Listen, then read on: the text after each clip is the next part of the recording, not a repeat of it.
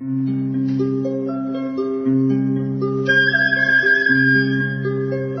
رادیو کودکان دنیا خوش آمدید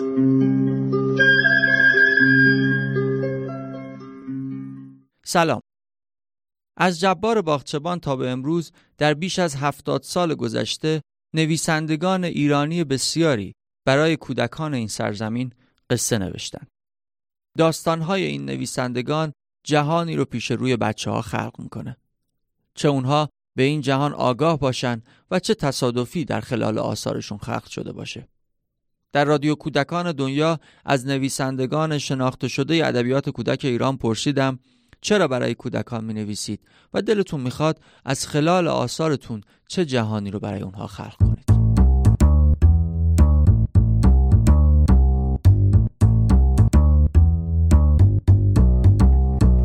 خانم مژگان شیخی مترجم و نویسنده ادبیات کودک و نوجوان ایران هستند.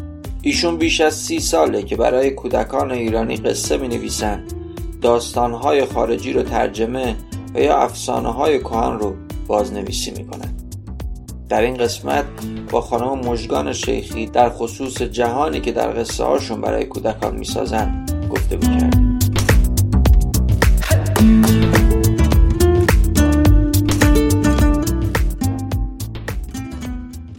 خیلی خوش اومدید به رادیو اینترنتی کودکان دنیا. اولین سوال من اینه که اصلا چی شد که شما برای بچه ها شروع کردید بنوشتن یعنی خود پیشی نشو اگه برامون بگید. منم سلام می‌کنم خدمت شنونده های عزیز در مورد خودم اینکه چرا به برای بچه ها نوشتم خوبه که برگردم به گذشته و بگم. اینکه چرا اول اینکه چرا به داستان و نوشتن علاقه من شدم و اینکه بعد چرا به سمت ادبیات کودک رفتم. حالا من در یک خانواده فرهنگی بزرگ شدم. پدرم پدر و مادرم هر دو دبیر بودن و تدریس می‌کردن. البته پدرم غیر از اینکه یعنی هر دو پدر و مادرم فیزیک خونده بودن هر دو پدرم که خیلی به ادبیات علاقه من بود و به قصه و داستان و اینا. ما من یادم میاد تابستونا که یعنی وقتی کارنامه رو می‌گرفتم و من و پدرم بالا می شدیم می رفتیم طرف های لالزار و انقلاب و اینا. بعد شروع می کردیم به کتاب خریدن. یعنی تا کتاب تعداد خیلی زیادی کتاب می خریدیم و دیگه تابستون دیگه تمام تابستون پر می کرد و شروع کردم به کتاب خوندن. ضمن اینکه خب تابستان تابستون پدرم بیکار بود و دیگه تعطیلات تابستون. ما شبا معمولا می‌رفتیم روی تراس میخوابیدیم و ستاره ها رو نگاه می‌کردیم و پدرم شروع می‌کرد به قصه گفتن. قصه هایی که هیچ وقت تموم نمی‌شد. یعنی همیشه همینجور ادامه داشت تا آخر تابستون. یعنی قصه های روبا خپله نمی‌دونم چل پوپو قصه های از خودشون در بله همه از خودشون. قصه های روزی که از نمی‌دونم هوا نخود و کشمیش میبارید. خلاصه اینا البته خیلی از ایده هاشو بعدها از برای قصه هم, استفاده کردم. و مادرم هم همینطور. من یادمه که روزهای اول مدرسه خیلی سخت می‌رفتم مدرسه و مادرم این دسته کلاخا رو به من نشون می‌داد و میگفتش که خب نگاه کنین کلاقا همه دارن میرن مدرسه مثلا تو نمی‌خوای بری. بعد یه داستانی می‌گفت که مدرسهشون چطور و بعد مثلا میدم یکی اون آخر عقب افتاده می‌گفت مثلا این اینجوری. خب من طوری بود که وقتی روزای بعد میدم مثلا دلم نمی‌خواد اون کلاق عقب افتاده باشم. و روزایی که می‌خواستم برم وقتی نگاه می‌کردم این دسته کلاقا رو فکر می‌کنم خب اینا دارم میرم من باید برم. ولی بر من همیشه این سوال بود که خب چرا اینا جمعه هم بلند میشن میرن مدرسه؟ و اینکه به هر حال پدر من خاطرات خیلی زیاد داشت از زمان مدرسهشون از زمان بعدن که برای اون زمان معمولیت بعد معمولیت که نه اون چیز آموزش ضمن خدمتی هم چیزی بله. که باید یه زمانی رو توی شهرستان بعد از لیسانس میگذروندن مال پدر من توی سرکان بود که رفته بود یه شهرستانی که خیلی برف میاد و بعد اینقدرم از اونجا بازم قصه های زیاد یعنی قصه بود واقعا. مثلا اونجور که خودش تعریف کرد و میگفتش که واقعا حالا ذهن بود این که دیده بود. مثلا یک شب که محتاب همه جا روشن کرده بود و سفیدی برف یه نفر رو مثلا دیدش که داره میره به طرف اون آقل گوسفندا و می‌گفت من دیدم وقتی رفتم دیدم هیچ رد پایی نداشت. این همیشه تو ذهن من مثل یک داستان موند و اون پیرزنی که صابخونهشون بود کل قصه از اون داشت.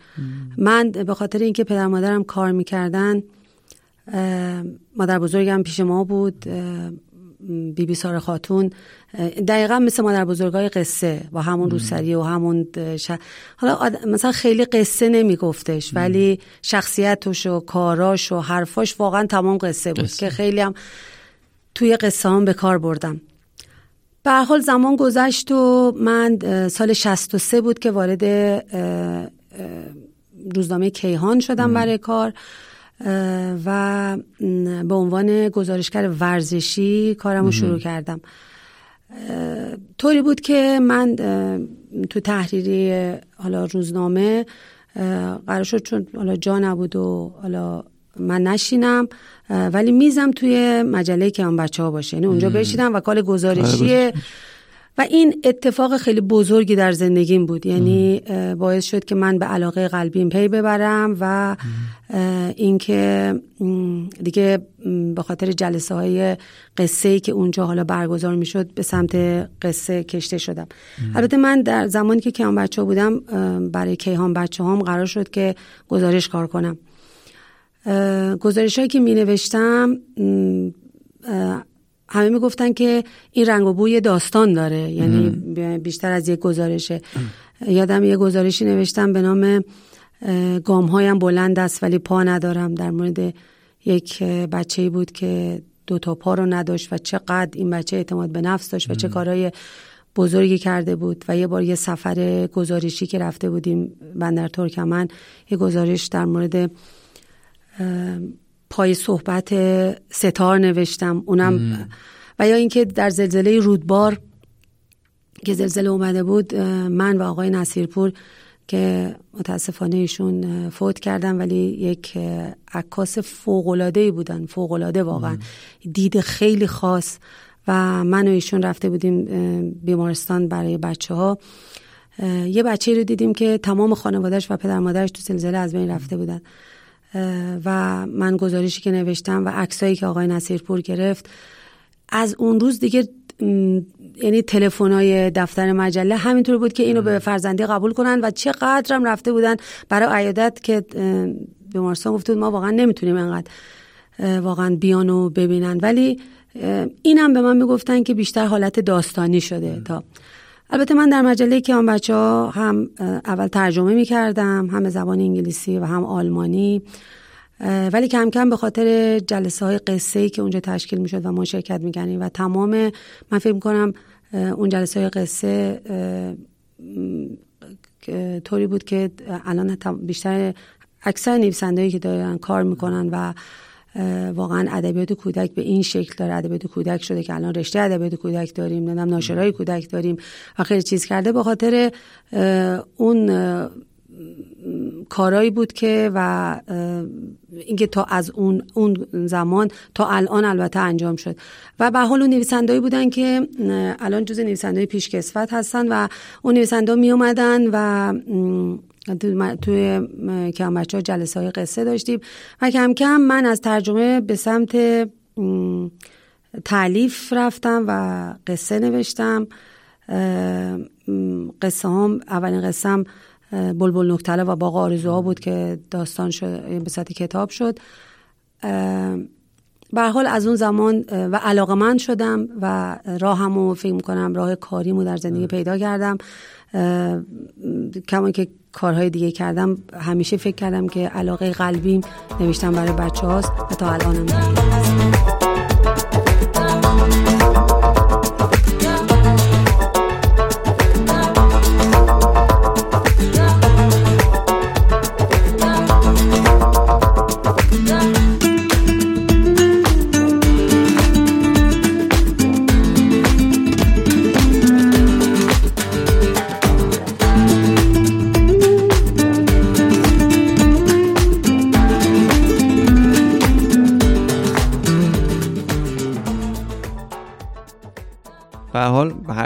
وارد این ماجرا شدید با اون میز ماجرا جالبی بود. اگه جا بود شاید اونجا بله.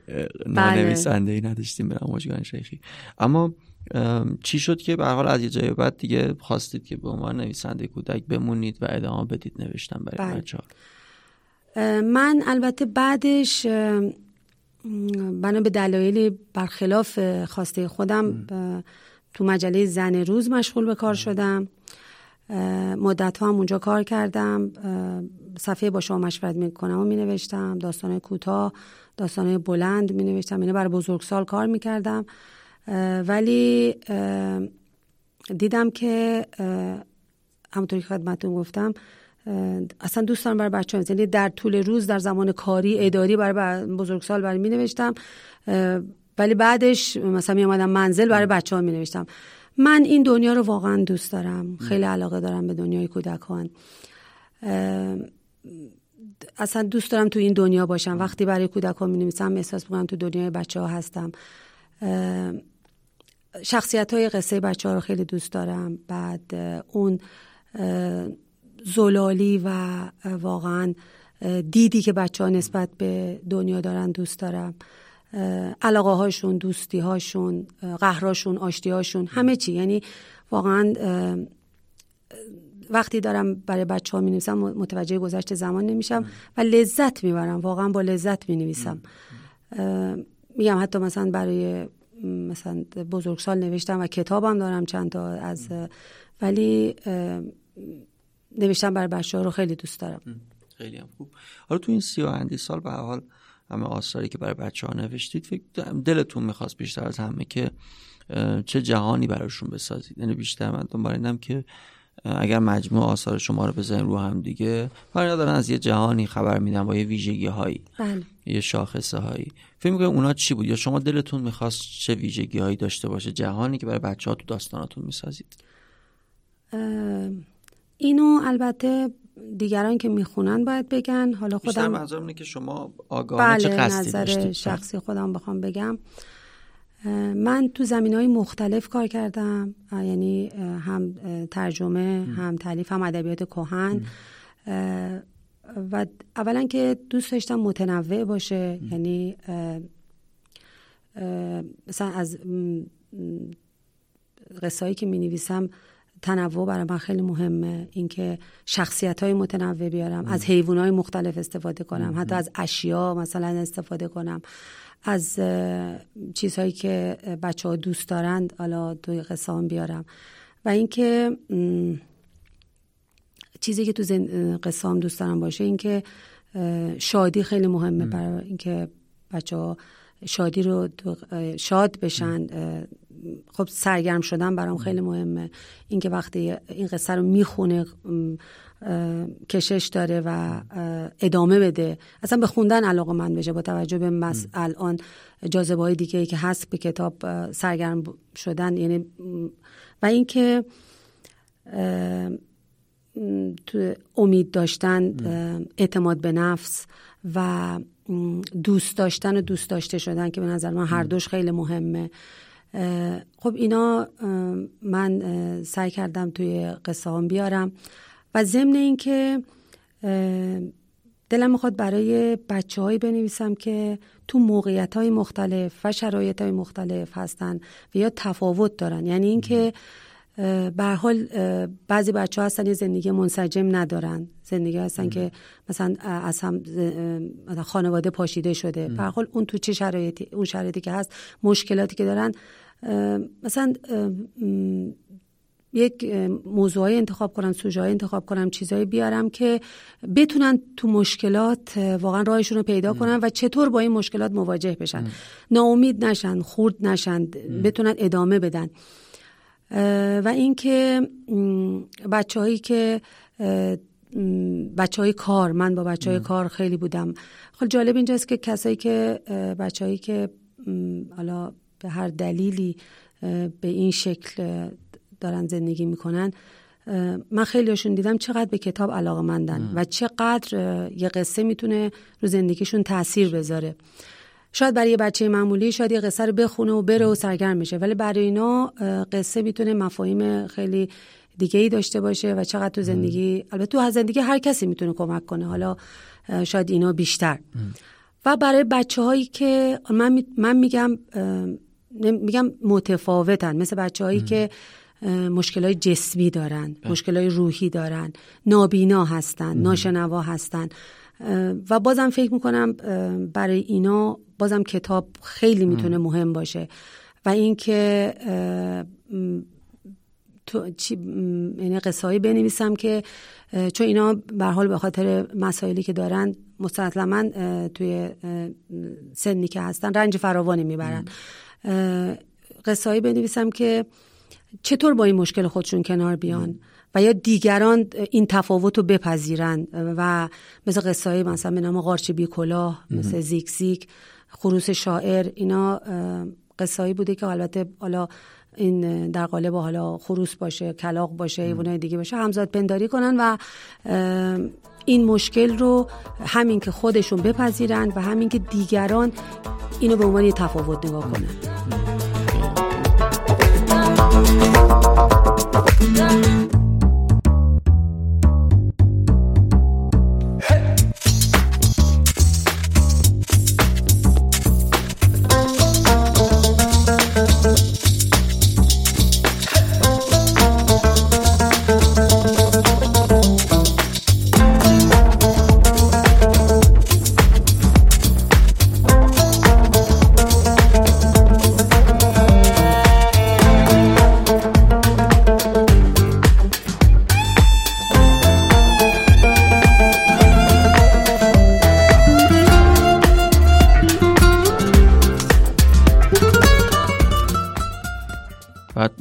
این جهانی که خودتون خلق کردید تو آجم آثارتون اگه امکان انتخاب داشتید خودتون توی زندگی می‌کردین. یعنی اونقدر جهان برای شما جذاب و زیبایی هست که خودتون اول از همه بخواین توی زندگی بکنین. بالا بله با تمام می‌تونه مثلا به خاطر تنوعی که داره به خاطر اینکه بچه ها رو با سلیقه های مختلف پوشش میده. به خاطر شخصیت های متنوع و من خودم این جهان دوست دارم. بله. و به عنوان سال آخر نویسنده های مورد علاقه شما یا تاثیر گذار برای شما؟ چه وقتی که خودتون کودک بودید از بین نویسندگان کودک ایرانی چه حالا که بقا بزرگسال هستید و یا نویسنده هستید میشه هر دوشو گفت کدوم نویسنده برای شما تاثیر گذار بودن یا کدوم آثار حتی؟ بله. من زمانی که اون زمانی که حالا سن کودکی کتاب میخوندم کارهای آقای آذر یزدی رو خیلی دوست داشتم قصه خوب برای بچه خوب و شاید از همونجا بود که من به ادبیات کهن علاقمند شدم یعنی فکر می‌کنم بعدا که خودم شروع به بازآفرینی کردم و این مسئله ای که ما ادبیات کهن رو بازآفرینی می‌کنیم که بچه ها بخونن و بعد که به این آثار علاقمند بشن و بعد سراغ خود اثر برن خود کتاب ها رو بخونن. کتاب های اصلی کتاب هایی که هست مال سعدی و مولوی و عطار و اینا. این در مورد من که مستاق پیدا کرد. یعنی من واقعا اینا که خوندم علاقمند شدم و بعدا می‌رفتم و این کتاب ها رو میخوندم. اون زمان و حالا کتاب های دیگه مثلا حالا شما خارج ایرانی میگین خارجی اون زمان خب بیشتر ادبیات بیشتر ترجمه بود. کارهای دیکنز رو خیلی دوست داشتم. داستان دو شهر آرزوهای بزرگ بله.